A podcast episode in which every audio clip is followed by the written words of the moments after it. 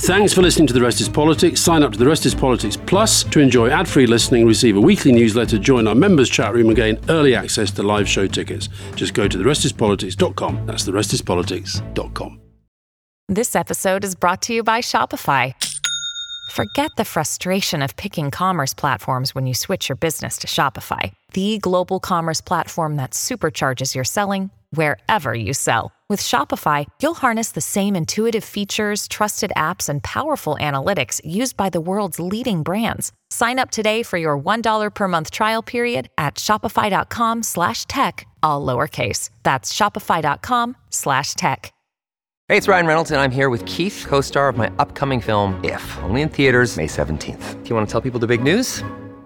All right, I'll do it. Sign up now and you'll get unlimited for $15 a month in six months of Paramount Plus Essential Plan on us. Mintmobile.com slash switch. Upfront payment of $45 equivalent to $15 per month. Unlimited over 40 gigabytes per month. Face lower speeds. Videos at 480p. Active Mint customers by 531.24 get six months of Paramount Plus Essential Plan. Auto renews after six months. Offer ends May 31st, 2024. Separate Paramount Plus registration required. Terms and conditions apply if rated PG. Hola. Hello, this call is being translated. Abuela, listen to what my phone can do. Abuela, escucha lo que mi teléfono puede hacer. Wow. Ahora dime sobre tu novia nueva. Wow, now tell me about this new girlfriend. Huh?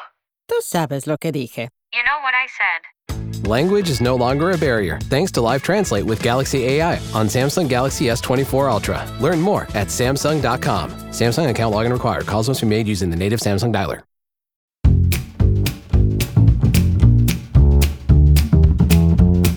Welcome to the Rest is Politics Leading with me, Rory Stewart. And with me, Alastair Campbell. And I think it's fair to say we're with one of the best known names on the planet. And when I say that name, Bill Gates, there'll be listeners who immediately think tech, Microsoft. There'll be listeners who think hard headed businessman, ruthless entrepreneur, richest man in the world. Some who focus on his philanthropy, some who focus, and this is probably what he will want to focus on, the challenges he's involved in today, particularly climate and global poverty. But whichever way you look at him, he is a major figure of recent history. And I want to start, Bill, if I may, first of all, by thanking you for being here. You won't remember, but I met you in 1995 with Tony Blair. And it was a time when everybody kind of felt very, very optimistic. We felt optimistic because we were about to come into power, felt like that. a lot of the big challenges felt like, whether it was make poverty history, eradication of disease, debt and development. And I remember you saying that you felt optimistic about the future. Where are you on the optimism pessimism scale right now about the state of the world? Well, since 1995, the world has made incredible progress. You know, I think uh, almost any measure you pick, you know, the number of kids who survive childhood um, has gone up dramatically. We've cut that death rate in half from over 10 million a year to under 5 million a year, primarily using uh, vaccines, uh, Gavi, which, you know, the UK uh, should be proud of that as its most impactful uh, humanitarian act ever. And you'd have to say that, you know, if you're a woman, a gay person, you know, overall, society's probably more embracing to you today than ever. The digital tools we have, the medicines we have. So there's a lot of progress that's taken place. The only footnote for me is this polarization, whether you look at it through trust data or uh, social behaviors and worry about what that means for politics. That's the only thing I'd say is a trend that kind of scares me. So you are an optimist. Oh, absolutely. I mean, our innovation, whether it's obesity or malaria eradication, polio eradication, you know, is is quite phenomenal. Even very tough problems, you know, if we have the right values and we get serious about them, are are very solvable. And yet, I guess there are probably three things that I guess worry us all. One of them is there's a distinct drop in the number of democracies, so big rise from 88 to 2004. And, you know, we've now had seven military coups in Africa in, in just over a year. I think the second thing probably is the sense that in a loss of the West, particularly in Europe, um, but also in the US, a sense that median incomes have frozen, that inequality has risen, and that people certainly in opinion polls, for the first time, consistently seem to think their children will be worse off than they are. May not be true of the developing world, but in the developed world. And I think the third thing is in sub Saharan Africa, the number of people in extreme poverty in absolute terms has gone from about 170 million in 1980 to 470 million today. And in some countries, even as a proportion of the population, places like Malawi, very, very little progress. You know, the situation in Africa has always been the most challenging. Africa is better off today than it was at any time in the past, despite, you know, the turmoil that exists there. We went up in democracies very dramatically post World War II. And you know, we're nowhere near back down to where we were there. And as long as countries are extremely poor, you have incredible instability in their governance. You know, we have to make sure those countries develop and that they're able to, you know, have decent health, decent education. And we've made strides in that direction. These wars are always a huge setback. Uh, Ethiopia civil war, now Sudan civil war.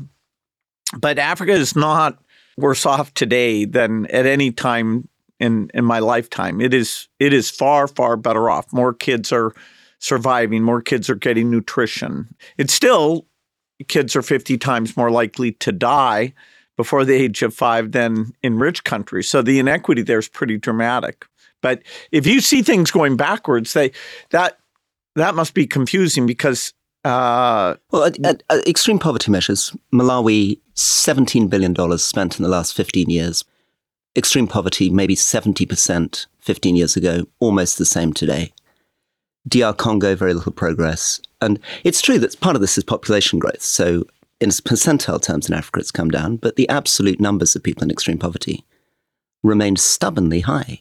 The progress in Asia has been phenomenal, and the progress in Africa is disappointing. And Africa's heading into a period where uh, their indebtedness and interest costs and literally a reduction in aid flowing to the continent because overall aid is not up, it's basically flat. And what there is is being diverted to other causes, including the wars and, and some of the climate issues that are less focused on African poverty. So Africa's a huge challenge. And yet, you know, we do have new vaccines coming along. We have better seeds, better livestock.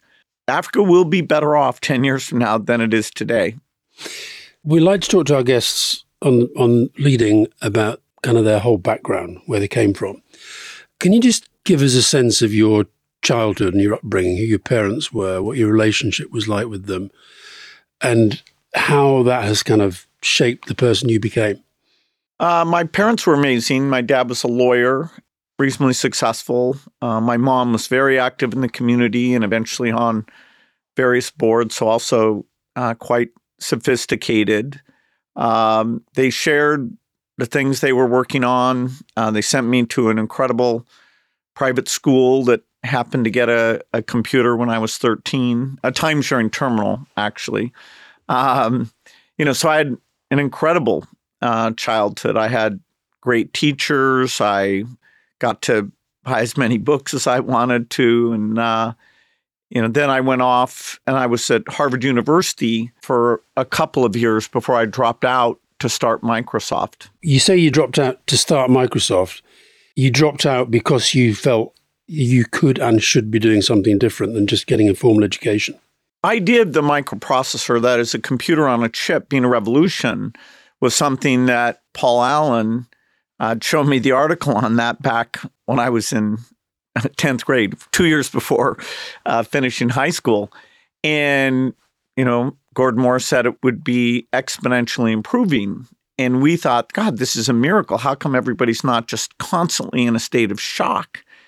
And, you know, this is going to change the world and, and make computing something that's about individual productivity. Hold on, you so you then were about sixteen. Uh, yeah, I was uh, okay. 16. So, what sort of mind did you have, and what sort of life had you led that you could say, you see that and say, hold on, this is going to change the world? How many other people in the world at that time would have read that and thought, this is going to change the world? Maybe a few hundred. I mean, I was lucky that I like mathematics. And so the power of uh, doubling every two years you know, was pretty clear. I'd used computers by then very intensely for three years. You know, my last year of high school, I actually went and worked writing software instead of going to school because I'd already finished my classes. And I was involved with a lot of really top programmers who were fascinated that I was pretty good and, and strove to help me be an even better programmer. Uh, so day and night, you know, they'd look at my code and, and give me a hard time. So I was very immersed in the magic of, of computers. But this microprocessor thing was going to change the very nature of how computing was used. And, you know, my friend Paul Allen and I were just, you know, focused completely on how do we get involved. And but one of the amazing things is that you went from somebody with a, a good mathematical mind, interested in engineering, to then being a, an enormous business leader running this gigantic company. Um, and, and that began something that we noticed, which is a what seems to be a very different style of management, which is still there in Silicon Valley, which is people with a more a kind of introverted engineering mindset suddenly becoming huge leaders of people. Was that a sort of revolution in business? Do, do you think that your more sort of rigorous mathematical, logical mind gave you a different management style from some of the management styles of the 40s and 50s? Well, I always sort of naively thought that intelligence was quite fungible. And so that if you're good at writing code, then you should be good at doing sales, you should be good at, at management and all those things. In my Microsoft career, I learned again and again that there were a lot of people who are very talented in the engineering side who were terrible managers. And that always stunned me a little bit about you know why can't they just go read the books on management and and pay attention to what they say? Um, you know in the early company i said you you should always work for somebody who's smarter than you. That didn't last for very long. Uh, and so you know the idea of different mixes of skills and you know what was i good at where could i extend my capabilities? I did hire in people with a lot of different expertise, you know, uh, you could say adults who brought experience and improving skills. But the strategy of what we were doing was always driven by my vision of software. And but one of the things I, have noticed in, in, in few encounters with you is that you um, are, are, naturally quite um, can be quite combative. So I remember when I was the DFID Secretary of State having a conversation with you about German spending, and then I remember about two years ago having an argument with you about Iran. And one of the things I, I wondered, just sort of personally, um, is do you like people arguing back? So I think the conversation about Iran, I think I'd said that Iranian villages seem to me to have been a bit stuck and not progressed since I first saw them in the 90s. And you said, no, no, no, that doesn't feed out in the statistics because, in fact, improvements in women and Iran, etc. Um, is that part of your management style? Is that part of the way you think? Is that a way you approach the world? Is it? Well, the world is very complex. And if you're having a discussion, say, about your malaria eradication strategy, you know, you want to agree on what you agree on and find where you don't agree and, you know, bring new facts to the table. So, you know, it very much depends on the setting. But for the team of people I build to solve hard, hard problems, whether it's at Microsoft or my Breakthrough Energy Climate Group or, or the Gates Foundation, know, we have high bandwidth conversations. And, you know, if somebody's saying something that we all know, then we can move pretty quickly on and, you know, talk about, okay, which, you know, we've got a limited resources, which of these approaches make the most sense. So, yeah, I, I enjoy listening to people, learning from people. And I, I, you know, I'm super lucky, whether it's inside the foundation or outside experts, you know, I get to talk to amazing people from all over the world. There's a guy who worked for you, Rob Glaser, said Bill Gates was relentless, Darwinian.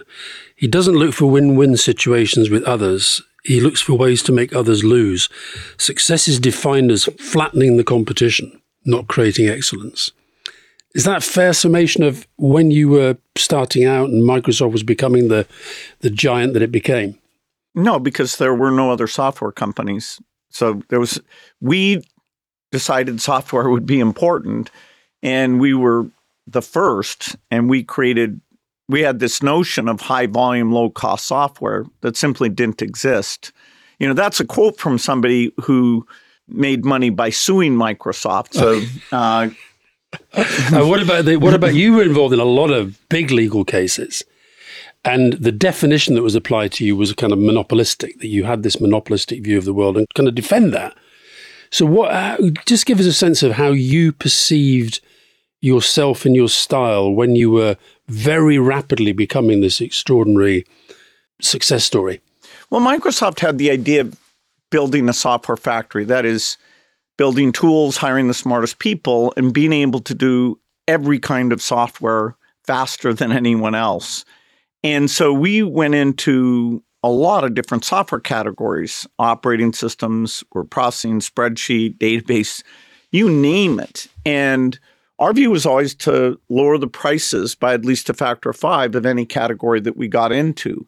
And so we were a daunting competitor. Uh, we gained market share you know, in word processing, there were things like WordStar, WordPerfect, you know, there were database things, but we outran them, we underpriced them, you know, so we were trying to get software, as we said, into every home and on every desk. And you couldn't do that with a high price strategy. Only by constantly getting those prices down could you get this pervasive impact. And so it probably wasn't fun to compete with us. Uh, but we had a vision of what software could do. And in terms of your, your own personal psychology, I mean, many, many very successful business people never let business go. It sort of gets in their blood. I notice that in many cases, instead of making a fortune and then sort of taking early retirement, business people remain very, very interested in investing.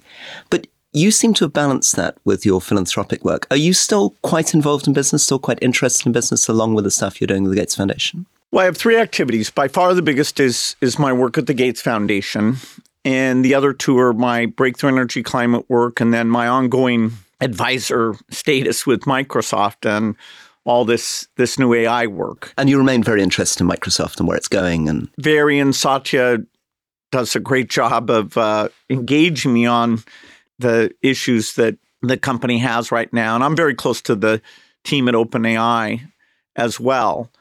And I wouldn't really differentiate my foundation work from business. It's, you know, the Gates Foundation is a set of experts. The only thing that's unusual about it is that we're maximizing improving poor people's condition instead of maximizing profit. You know, so we have teams that are every bit as smart as any group I ever had at Microsoft but the discussion is, you know, polio's evil. How do we get rid of it? Malaria is evil. How do we get rid of it? And every skill I developed at Microsoft, working in Japan, working in China, uh, assembling different skill sets together, you know, I'm drawing on all of that. Now, I've also had to bring in people who understand drugs and drug trials and had to learn, learn a bit of that myself. But the intensity is the same. And the importance, I'd say, is even greater than anything I did at Microsoft. What's your sense of your own power and status in the world?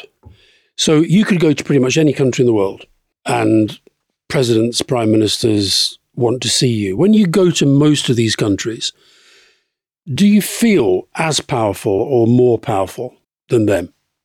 Oh, certainly not. I'm an, I'm not a government. Uh, I don't have an army. Uh, but you outlive most of them. You outlast most of them.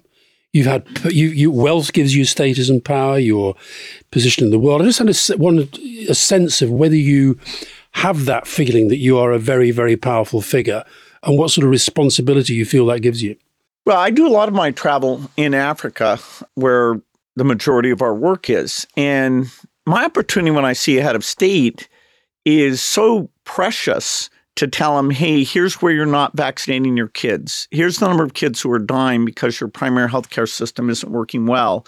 Here's where we think you could make this a lot better. Uh, you know, here's where your farmers don't have the right inputs, and so they have periods of of food shortages. You know, so yeah, I try to use those opportunities to get uh, people who weirdly don't focus as much on health type things as they probably ought to. You know, politics. You, are making yourself sound almost like a policy advisor. Yes, the Gates Foundation has a lot of expertise in nutrition and kids being healthy and the next steps on you know, half million kids a year die from malaria, which is it's a tragedy. And, you know, even the kids who survive don't develop physically and mentally the way Mm. they should. And so, you know, we should be moving at full speed to to change that. Bill, Alastair, let's take a break. Hola. Hello, this call is being translated. Abuela, listen to what my phone can do. Abuela, escucha lo que mi teléfono puede hacer. ¡Wow! Ahora dime sobre tu novia nueva. Wow, now tell me about this new girlfriend. Huh? Tú sabes lo que dije. You know what I said. Language is no longer a barrier thanks to Live Translate with Galaxy AI on Samsung Galaxy S24 Ultra. Learn more at Samsung.com. Samsung account login required. Calls must be made using the native Samsung dialer. Today, Healthier is happening at CVS Health in more ways than you've ever seen. It's wellness destinations for seniors, including select locations with Oak Street Health and CVS Pharmacy. It's doctors, nurses, pharmacists, and everyone in between, offering quality care and support virtually, in person, and on the phone. It's in-home evaluations through Signify Health and meeting mental health needs through Aetna. And those are just a few of the ways Healthier is happening. To see more, visit cvshealth.com slash healthier happens together. CVS Pharmacy, Oak Street Health, CVS Specialty, Signify Health, and Aetna are part of CVS Health. Eligibility and services vary by location and individual.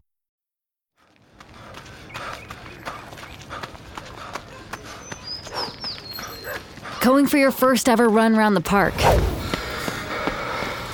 Literally running errands all over town. Running for the finish line and your personal best.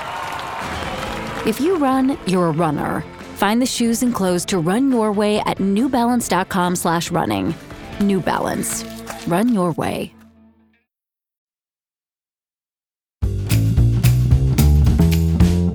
We, talked a little earlier about the sort of relative rise or decline of, of democracy around the world. I guess the the one democracy in the world that we always assumed would be fairly healthy and fairly strong was the one where you come from, the United States. And that actually feels quite vulnerable to me at the moment. Can I get your assessment of the health of American democracy right now? Well, it's pretty a little scary because we have populism, which you would expect, but it's come in a form where the ability to accept election results is really up in the air. And some of the norms about you know what the government does and how it works. So yeah, it's uh, it's a big election that'll take place in November. Do you get active in that? You know, I'm I've always worked with whatever administration is in power. You know, I worked well with Democratic presidents and Republican presidents, but you know, we have quite a contrast in terms of being willing to help other countries, you know, for example, foreign aid, you know, even programs that were created by Republicans like the uh, PEPFAR, which is the six billion a year of George Bush. HIV medicines. That's the George Bush thing. We celebrated with George the 20th year of that. It was uh, 2003 that he got that put in place. So, you know, for the issues I care about, which are helping other countries and participating globally to improve welfare and maintain peace, you know, it's it, it's an election that will have consequences. So, and, and I'm re- reading from that that to, to some extent you've chosen not to get too actively political because you want to focus on your international philanthropic work and you can't see the point in picking fights with incoming administrations. That's that's been my approach. Yeah. And you know, we've had good successes with Republicans and Democrats, but this is the strongest contrast in terms of, you know, caring about our issues. In the first Trump administration, they proposed phasing out the HIV medicine and the Congress resisted that. But, you know, I think this next time around that it might not go that way. Um, but, but just sort of quickly, just before we leave your international philanthropic work, um, one of the things which has been staggering over the last 15 years is the development of randomized control trials, and particularly the extraordinary evidence around the impact of unconditional cash transfers. And one of the things that's really holding it back is the ability to go to scale at a national scale and to find some philanthropists prepared to put two, three, four billion dollars into delivering unconditional cash to everybody in extreme poverty in, let's say, Malawi or Rwanda. That isn't something that you've particularly wanted to do. And I'd be interested in why instinctively the Gates Foundation isn't writing $4 billion checks for giving cash to everyone in extreme poverty as opposed to focusing on the other good things that you do. Malaria kills a happening children every year. And I don't care if you write them a check. That's not a good thing.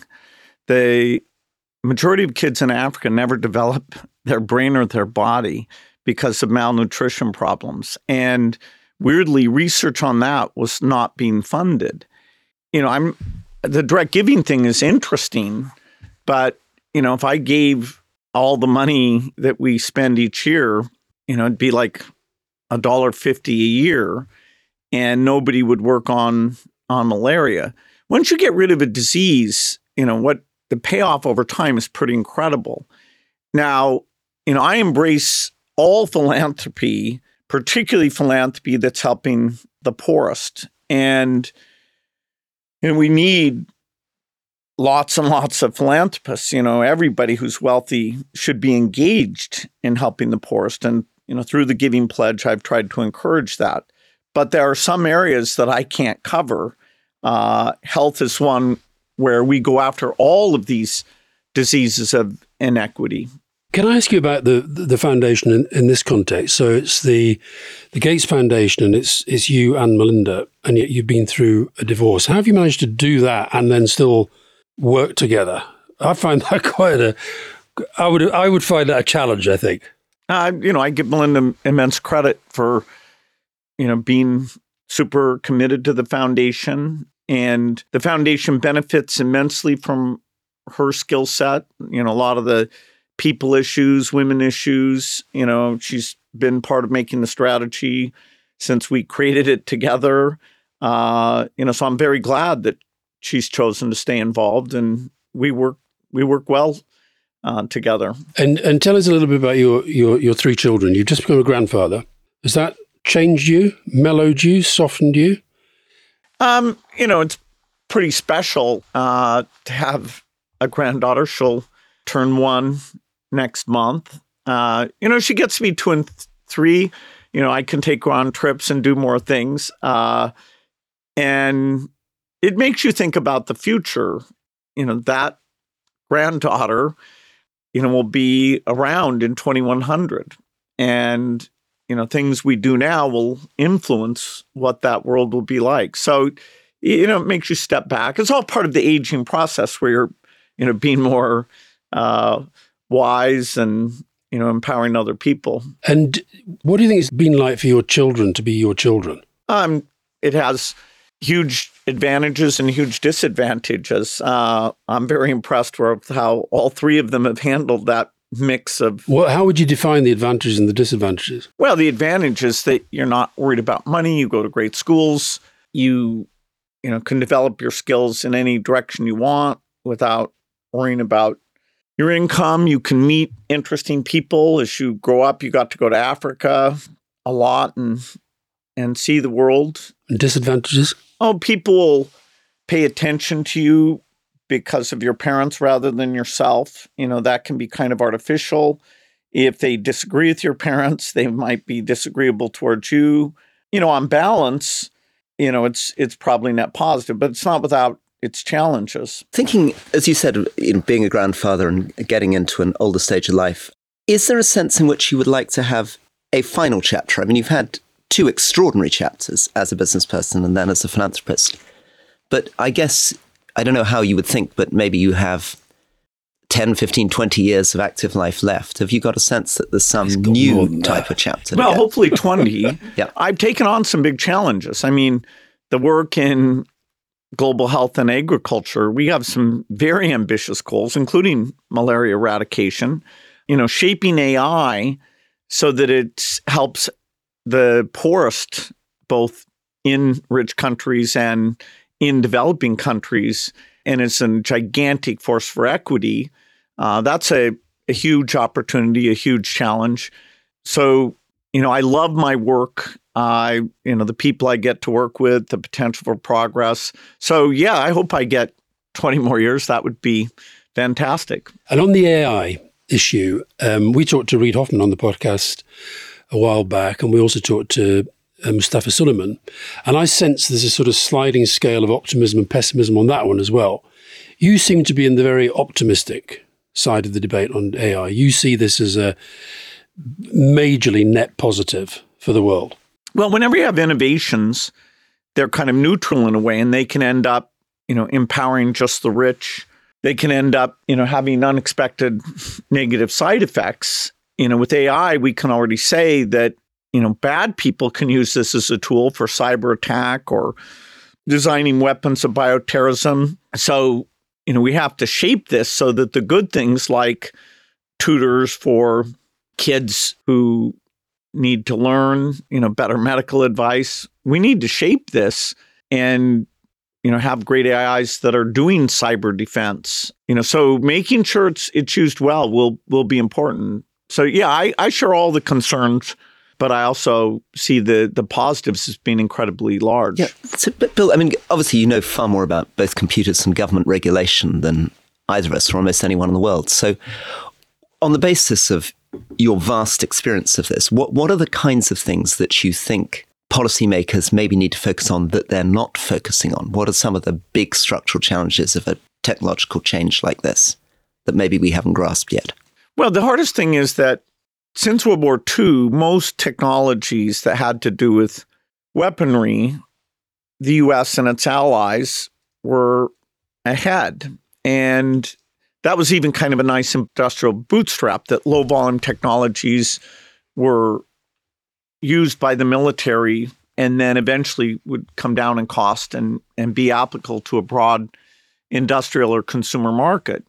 Today, AI, the government market for it is not large enough to really shape anything. The big market is business and consumers. And so, you know, governments have a challenge that you know, they aren't the early people who funded it. If you, actually, if you go way back 20 or 30 years ago, it was government research money, but now it's the the Google, Microsoft, et cetera, R&D money is huge. And so how do you get the collaboration with these state-of-the-art things where government is thinking about it it's it's harder than in the past. And and how about proliferation? I mean, at, at, the moment, it's very dominated by huge companies like like Microsoft, but Facebook has been open sourcing things. There's been drives to try to get AI off the ground in UAE. One could imagine, presumably, a world in which quite powerful large language models in 10 years' time are in the hands not of four enormous American companies, which could be presumably regulated and controlled more easily, but in the hands of many, many people outside the United States with, with more risk. Is that right? Well, but the key thing is that the good guys have better AIs than the bad guys. The issue is not the AIs getting out of control, it's AIs by people with ill intent being more powerful. So just take cyber defense. If the good guy's cyber defense AI is as good or better than the bad guy's cyber attack AI, then that's a good situation. And you're not going to stop development of AI globally. Somebody can argue that maybe you should try and do that and create, you know, a world army to go around and invade computer labs, but not not many people are pushing on that. And so you're going to have these increasingly powerful AIs that hopefully the the good guys stay ahead on. And and that that basically requires essentially that you guys are making the progress and that we don't end up with some giant emerging in some unfriendly state, China, Middle East, or something, which is then able to leapfrog ahead? Well, I wouldn't necessarily say that particular countries are are bad guys. So that there are, you know, there are bad Americans and Brits too, Rory. Uh, you know, Russia's the one who's you know attacked a neighboring country, and you know, hopefully the most countries want to see this stuff be shaped appropriately. You've been a leader, you've met a lot of leaders. Just give me a, a sense of what sort of leader you admire, both from business and from politics. Which, give me a couple of business leaders and a couple of political leaders that you look at and you think, I like them, I've learned from them. Well, the business leader I probably learned the most from uh, is Warren Buffett. You know, he's not in the tech industry, but he's incredibly thoughtful. I I got to know him a long time ago. Uh, and I'm still learning from him. What what qualities does he have that most don't? He steps back and he's thoughtful about how business works. He thinks a lot about people. You know, he shares his thoughts in his annual letter. He's a a student of of human nature, and you know his understanding of the world is is led to sort of un, unbelievable level of success, and in terms of all the different companies that he's either owned part of or owned all of. And politics? You know, in politics, uh, you know, I have to be careful in terms of, you know, saying who my favorites are. Uh, they can be dead. You know, people who who believe in in helping other countries. I mean, you know, we had the period in the UK where you had Blair and Brown and Cameron, and the aid budget, you know, went all the way up to 0.7 percent, and that was miraculous. And that money was well spent. I mean, that's the Global Alliance for Vaccines, which, you know, this year uh, will go into replenishment. Do you think the UK has lost its leadership role in this space? It's up in the air, I'd say. Quite diplomatic there. I mean, we've dropped from 0.7 to 0.5. We're spending a lot on refugees inside the United Kingdom. The overall expenditure. No, we're not. You're not at the peak, but you're still the 0.5 well spent is still makes a massive difference. And so, for example, maintaining your commitment to Gavi, where the UK's been the biggest funder of Gavi, the Gates Foundation, the second, you know, that'll show that, you know, you still believe in this stuff. Um, you know, someday it'd be nice for the country to get back to 0.7, but. And, and presumably to spend less on refugees inside the United Kingdom and more abroad. Yeah, and those you know you're not you're you're not allowed to count that after they've been here uh, for several years. So hopefully, doing a good job getting them into employment so they're not uh, a huge huge drain. But yeah, we've had that as a, a diversion in many uh, countries, and that's why if you look at the African number, it's gone down quite a bit. It's shocking. I mean, when I I think my bilateral budget when I was in office in 2019 was over four billion pounds, and as far as we can tell from the figures at the moment, they probably spent 600 million bilaterally last year. I mean, it's been an astonishing drop. Well, the point, the cut to 0.5 is tough. And then you have these multi year commitments. Many of the, the multilateral things I would stick up for Gavi, Global Fund, even the World Bank IDA, you know, which most people don't understand, is a key source of finance, particularly as things are financially difficult for African countries right now. I mean, very, very difficult. Can I return to Alice's question? G- give us a sense for a human being, a politician that you really admired as a person, not, not just in terms of their commitment to point seven, but is there, is there a world leader that you've met and you've thought, I like the way their mind works. I'm impressed by their. I mean, who, who, who did you warm to as a person?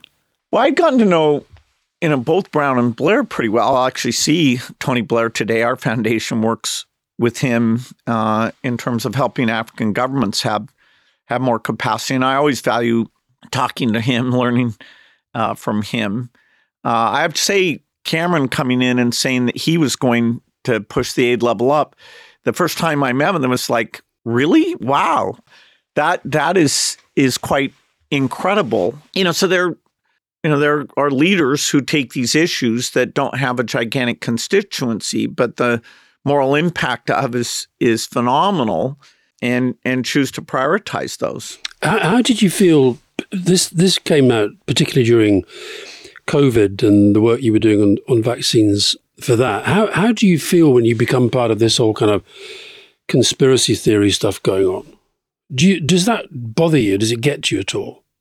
Well, I'm in my overall situation. I have nothing to complain about. Uh, you know, somebody coming up to me on the street, which is happens sometimes, and saying that I've chipped them and I'm following them around.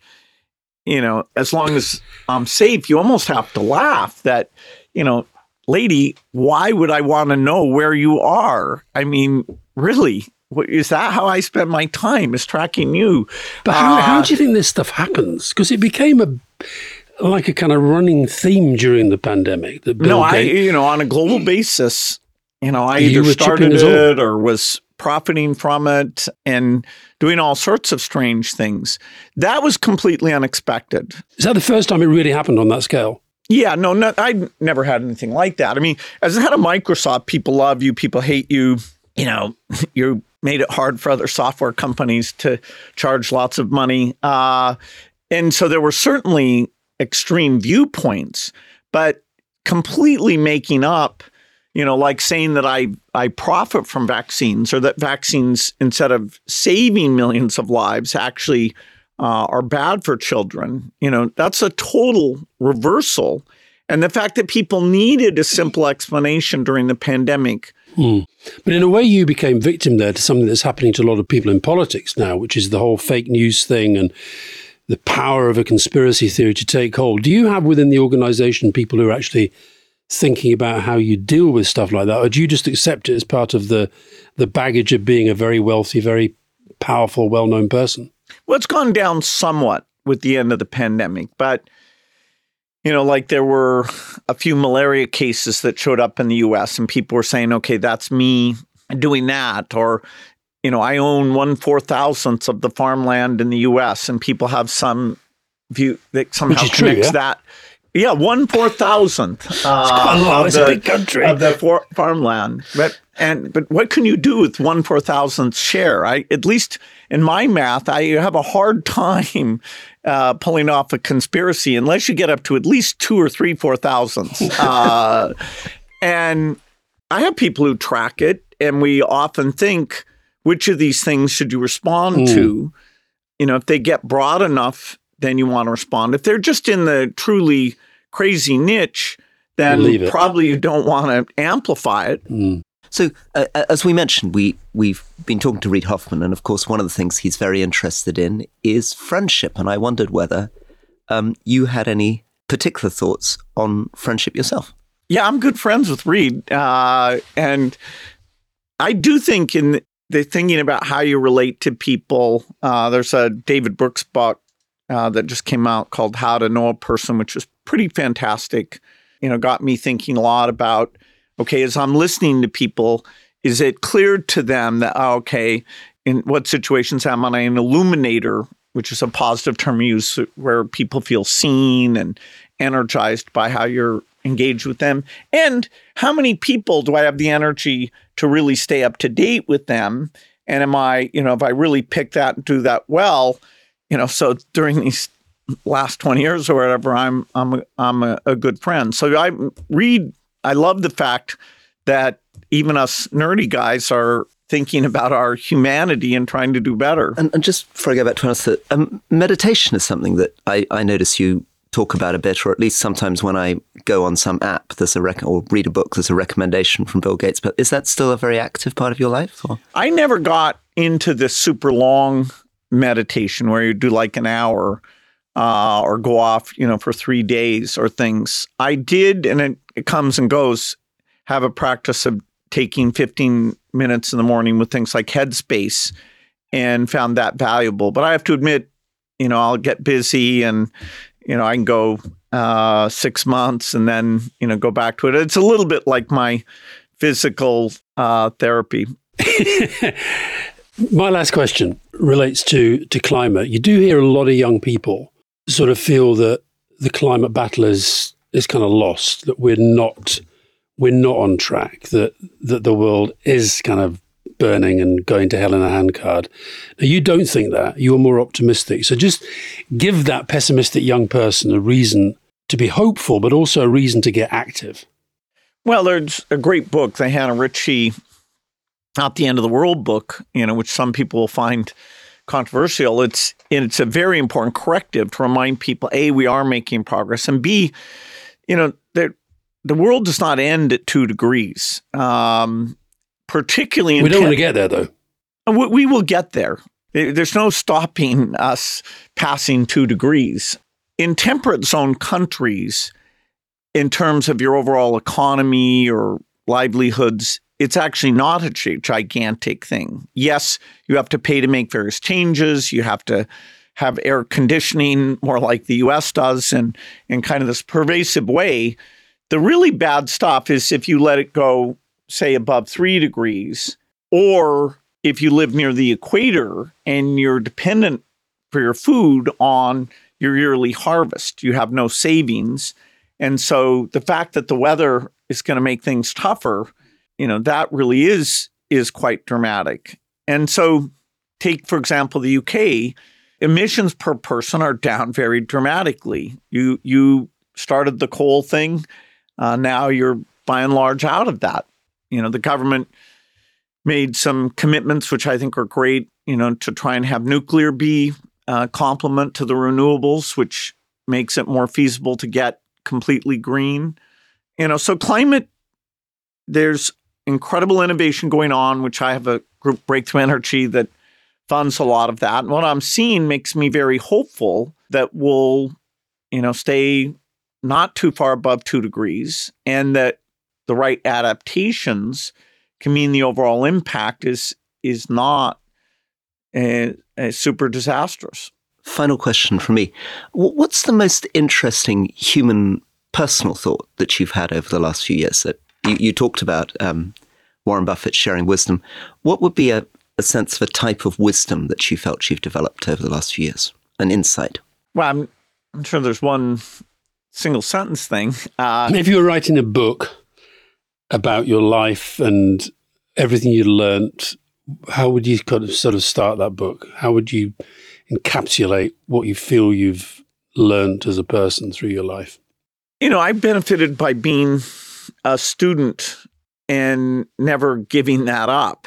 Uh, you know, a, a, sense of curiosity. Um, you know, I find the world really fascinating, and I'd encourage other people, you know, maybe different subject areas than the ones uh, like math that drew me in. But that's worked super well for me.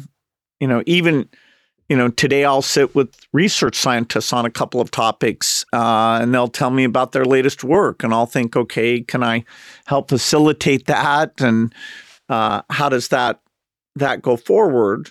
So you got to stay curious. Stay curious. You know, get involved in things that can surprise people on the positive side. Hopefully, with the you know value based goal of reducing inequity. Um, and what have you learned not to do? If you were uh, from your younger self? Well, I think most people who are driven are very tough on themselves. Like, you know, if your thinking is sloppy or if you didn't work hard enough. And it's very hard not to take whatever that standard is that you're driving yourself with and over apply that to other people. Like if they say something that's kind of sloppy, okay, if you said that, you'd say to yourself, I'm an idiot today. And I, uh, but over time, really thinking twice about, okay, on balance, I want to challenge this person, but also I pick them and I'm spending time with them because I see that they have incredible potential. So I should never confuse them about that. Uh, you know, if you get to that point, fine, spend time with with someone else. So management and leadership, the way you do it to yourself versus others, it you know, it took me certainly into my 30s before I understood how utterly different those two things were. Well, listen, thanks for coming in. Thanks for talking to us. And um, see you soon. Thank you very much indeed. Bye bye. Thanks. Thank you.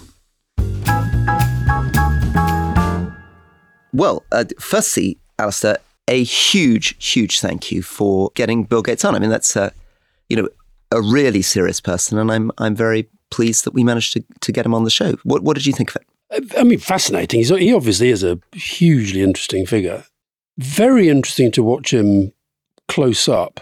Lightened up at moments when I didn't necessarily expect him to, and sort of slightly, what's the opposite of lightening up? Got a bit heavier. Got a bit heavier and more other defensive. times when yeah. I didn't expect it.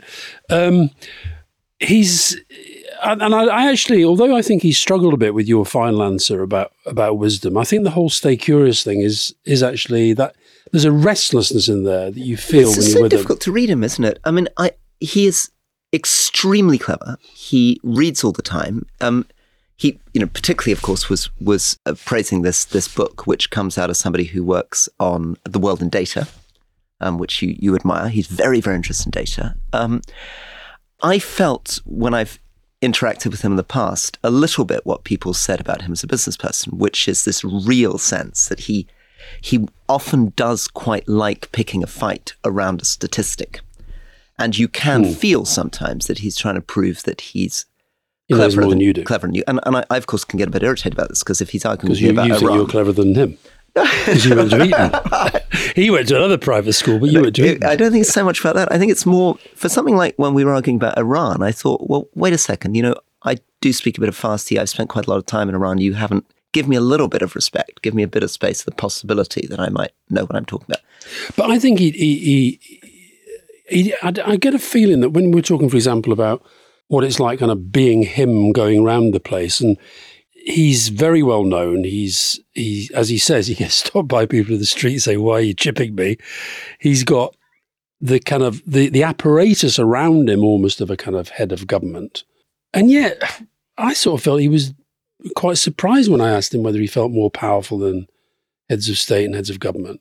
Yeah, he doesn't. Like he doesn't. But he's he's interested. No, he, he does? He, he, he, I, I think he's very conscious of the fact that governments can do things that he can't do. I mean, it's, it's the big question, of course, of our world because these people worth over hundred billion dollars have unbelievable power. But his answer, "I don't have an army," and I guess he would also remember the monopoly trust cases taken against him by the U.S. government. He will be conscious that there are things governments can do: tax people, police, army that even the richest man in the world can't Yeah, do. I mean, in the end, of course, the U.S. government, if he broke the law, would put him in prison, and it wouldn't matter that he was. Hmm. I worth thought it. hi- his um, it was interesting how he didn't particularly want to single out politicians. I was obviously very pleased that clearly Tony Blair and Gordon Brown were his most popular politicians. But then he felt I've got to mention the Tories. So I'll throw in David Cameron as well. um, but no, he, he he doesn't want to. And and even though anybody listening to that will understand, I think that he is pretty scared about Donald Trump coming back. He's not like Reid Hoffman, who comes out and says, This is a real and present danger to the world, and I'm going to give loads of my money to Joe Biden to help stop him. Yeah, he doesn't so- want to do so- that. Exactly. So if Reid Hoffman had been questioning me, he would say, look, all this stuff is fine that you're doing, but the biggest existential threat almost to the world is Donald Trump coming in. And if you really want to put money in an efficient way, stopping Donald Trump becoming the president will make more difference to the world over the next five years Mm. than anything else you can do. He clearly doesn't doesn't quite feel that. I was also interested in your view on it's a bit unfair on but on his communication style because he is very cautious. Almost, I felt sometimes more cautious than a politician. Politicians learn to at least sound like they're being a bit more relaxed and I mean, he was in therapy at 11, wasn't he? Had quite difficult relations, I think, with his mum. I think the stories, at least in the biographies, are that um, he was very, very bright. He was in a, a state school which wasn't really testing him, and his parents felt that actually they had to get him into this private school, which he benefited from incredibly. But because he wasn't really being tested, wasn't really being pushed. But I think Yeah. also you, you can see how, let's imagine he didn't have any money. Let's imagine that he didn't have much power. It was interesting when he arrived, for example, we was you were outside Yeah. getting a cup of tea, I was sitting here, and he Yeah. suddenly just sort of appeared at the door. Yeah. You wouldn't look at him if you didn't know who he was Yeah. and think, there's a really powerful guy. Yeah. He doesn't look like Yeah. a kind of Yeah. powerful guy. Yeah. Um, he looks a kind of pretty average American bloke. Yeah. Yet he's developed into this phenomenon and has been at various stages of his life the richest man on the planet and, and, from an incredibly young age. I mean, one of the Yeah, weird things is, is that he was a huge global celebrity. I think even in his late twenties. in his late twenties, yeah. And so it must be very odd to carry for 40 years the sense that you are, and, and of course, business is a sort of religion. I mean, you know, everybody, uh, or many, many, many people around the world, hundreds of millions of people are obsessed with his business story. How did he make his money? So it, it must be very, very odd to have all that projected on you. And then there's something quite heroic about him maintaining his curiosity, continuing to read difficult books. I also felt there was a kind of there was a deeper sense of humour that was wanting to get out at times, but he's quite he, he stays buttoned. If we'd had longer, how would one have really got him to talk a little bit about the personality traits of politicians he liked or their characters or anecdotes? Because again, even with two pushings, it's very much I like them because they committed 0.7%. Mm, and then I'll, and I'll make the case. I'll Yeah. say again: Yeah. Tony Blair, Gordon Brown, David Cameron, Yeah. Gavi, the Yeah. the Yeah. international vaccine program, Yeah. etc. So I think he's. Um, I, I don't think he'd be that successful a politician. I think he'd find it quite difficult, and I think that's one of the reasons why he, although he's involved in these massively political issues, he stays out of what we would define as politics. So I suspect he'll listen. You know these countries. He'll go to some of these countries where he's sitting down with dictators. He's sitting down with people who don't share necessarily the values, but he's not going to call Well, them well, out because he's yeah. trying to You- help them improve as countries. Yeah, you noticed that when I said, you know, what happens AI gets in the hands of China or the Middle East, he immediately said, oh, I'm not sure, you know, that they're necessarily bad countries. Um, Yeah. He was prepared, I think, uh, accept Russia as a. I think a Russia as a current bad Yeah, actor yeah, is a is a yeah. pretty a home run for any American. I would have thought. No, but he was. I, I think he's. Uh, what I liked was b- being able to sit here and judge somebody. I always like to see, look in their eyes and see, do they really, really, really care about this stuff? And the truth is, he really, really, really He- cares he really about cares, this He stuff. really cares about this. I think the other thing that's weird about being Bill Gates is that the, the first thing that people are aware of meeting him is that he's worth over $100 billion. And so if you're me working in the field of international development, all that happens all the time is what I tried to do to him, which is to trying to try, some money. try to convince him that he should be putting his money into whatever we hmm. believe in. And he I mean, when, when you weren't in the room, Rory, I did try and say, look, have you thought about investing in Burnley Football Club? 'Cause we're, we're down in the bottom league at the moment. He, It wasn't. wasn't. He had the same answer as he did to my idea of unconditional cash transfers. Yeah. Yeah. Burnley Football Club is really important, but I think malaria maybe you know more. Mm. But if you look at the list of causes, campaigns that he makes very, very large contributions to, it's a very long Oh, no, list. and it's really impressive. I mean, I may be frustrated about the fact that I'm not convincing him something I deeply believe, which is that I think he's not thinking enough about poverty in and of itself. His focus is on health, really. He wants children not to die. He wants people to live longer. But if I was had longer, I would say, but one of the challenges is they may be living longer in lives of miserable, grinding poverty. Mm. And actually giving $1,000 to someone can really allow them to address their nutrition, allow them to address their education, their shelter, all these things that he's not engaging with. But his superpower is also his focus. If he'd been more liable to be dragged in a hundred directions by these kind of conversations, he wouldn't have achieved as much as he has on things like malaria and polio. Good. Well, onwards and upwards. See you soon. See you soon. Thank you.